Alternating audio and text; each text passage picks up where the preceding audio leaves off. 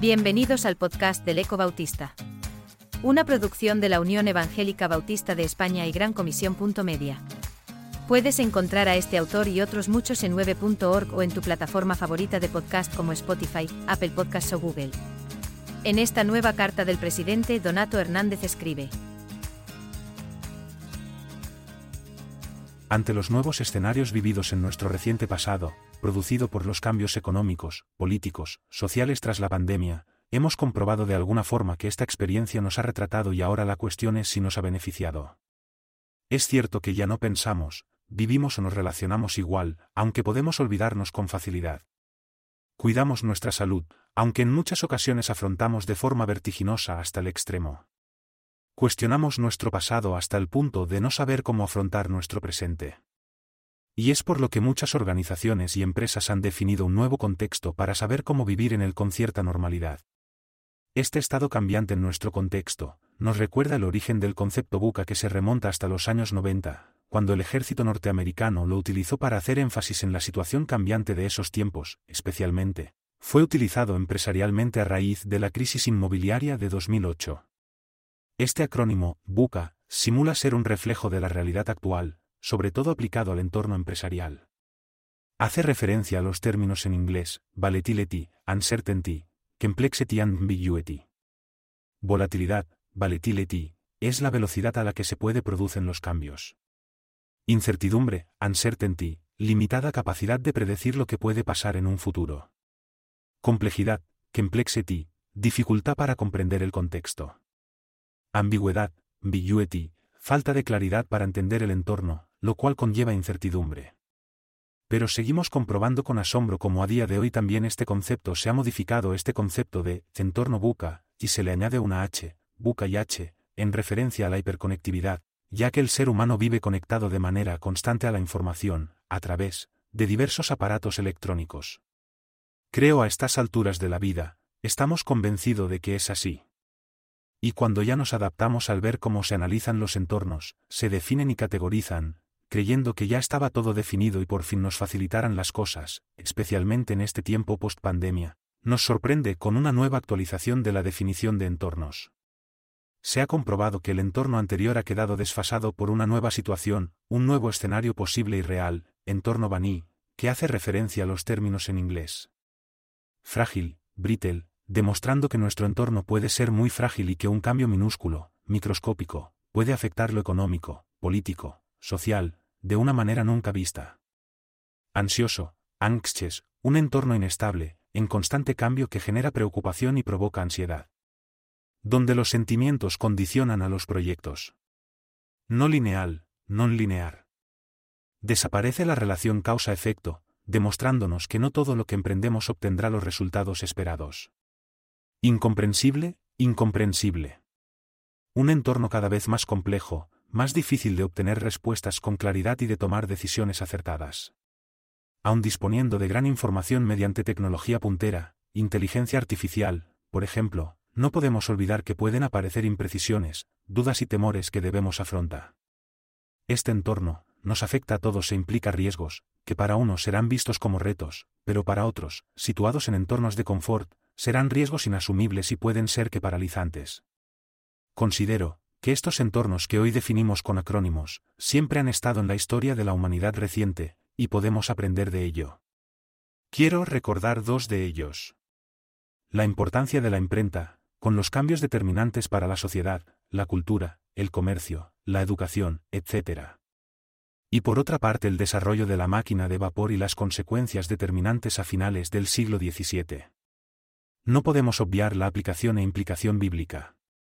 Para ello podemos centrarnos en el capítulo primero de Daniel.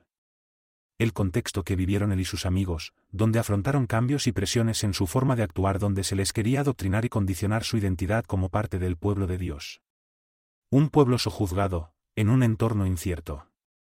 Con un énfasis intencionado por parte de Nabucodonosor de elegir lo mejor de cada pueblo sitiado para moldarlo a su tiempo, su cultura en una marcada identidad babilonia, Versículo 2 hasta el punto de cambiarles el nombre relacionado con las divinidades babilónicas. Ofreció comodidades, facilidades, recursos, económicos, alimenticios, etc., formación gratuita y elitista. Dicho de otra forma, todas sus necesidades estarían cubiertas. ¿A qué precio? Porque todo tiene su precio. Y nos recuerda que como cristianos, no todo vale. Ante esta realidad, nos dice el versículo 8, que Daniel propuso en su corazón no contaminarse. No estaba dispuesto a ceder su identidad ni lo que ésta implicaba. Como diría el apóstol Pablo en Romanos 12.1, no os conforméis a este siglo, sino transformaos por medio de la renovación de vuestro entendimiento, para que comprobéis cuál sea la buena voluntad de Dios, agradable y perfecta. Dios lo primero. No dice que estemos en contra de nuestra realidad, sino que no nos dejemos influenciar por ella ya que en Dios está nuestra mejor influencia. Daniel estudió su entorno, conoció su nueva realidad. Lo cual nos enseña cómo no podemos dejarnos influenciar por nuestro entorno, sino que, todo lo contrario, debemos conocer dónde estamos, hacia dónde vamos y cómo podemos vivir. Sin contaminarnos. Jesús nos recuerda que estamos en el mundo, pero, no son del mundo, como tampoco yo soy del mundo, Juan 5 y 16. Daniel, propuso en su corazón, fue intencionado. Razonándolo, deseándolo y haciéndolo. No fueron tan solo buenas intenciones, sino que lo hizo junto con sus amigos, Ananías, Misael y Azarías. Daniel, fue firme en su cometido. Él sabía lo que estaba en juego, no era tan solo comida o bebida. Sabía las implicaciones de sus decisiones y conocía la buena voluntad de Dios. Y no era lo que el rey de su tiempo deseaba. ¿Y cómo diría Pablo, si Dios es con nosotros, ¿quién contra nosotros? Estando en contra del sistema establecido, Dios lo equipa y no lo abandona. Y puso Dios a Daniel en gracia y buena voluntad con el jefe de los eunucos, Versículo 9 Dios tiene el control de todo y dirige todo lo que sea necesario si estamos dispuestos a obedecer. Tú obedece, del resto se encarga Dios. Y Dios bendijo a Daniel y a sus amigos, siendo reconocidos ante el rey. Dios los prosperó, versículo 20. Podemos aplicar estas enseñanzas en nuestras vidas personales, en nuestras iglesias y en nuestra Unión Bautista, UEBE. Aun viviendo en un entorno frágil, sabiendo que debemos estar preparados para estas situaciones o, como diría el salmista, aun cuando yo pase por el valle más oscuro, no temeré, porque tú estarás conmigo, tu vara y tu callado me protegen y me confortan. Salmos 23.4 NTV por otro lado, si el entorno es ansioso, debes tener confianza y buscar la dirección de Dios. Dios es nuestro refugio y nuestra fortaleza, siempre está dispuesto a ayudar en tiempo de dificultad. Salmos 46,1 NTV.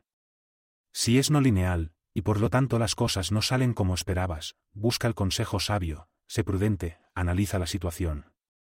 Y entiende cómo recoge las palabras de Jehová a través del profeta que, mis pensamientos no son vuestros pensamientos, ni vuestros caminos mis caminos, dijo Jehová, Isaías 55.8, poned la mira en las cosas de arriba, no en las de la tierra. Colosenses 3.2. Recordando que debemos anclarnos en su palabra cuando nos dice Isaías, sécase la hierba, marchítese la flor, más la palabra del Dios nuestro permanece para siempre. Isaías 40.8. Y, por último, ante un contexto incomprensible, recuerda, en Dios solamente está callada mi alma, del viene mi salvación. Salmo 62. 1. Da igual el entorno, contexto, escenario o realidad que estemos viviendo, debemos conocerla, para actuar con sabiduría de lo alto, sin dejar de mirar a Dios y buscar la dirección por medio de su palabra. Dios nunca falla.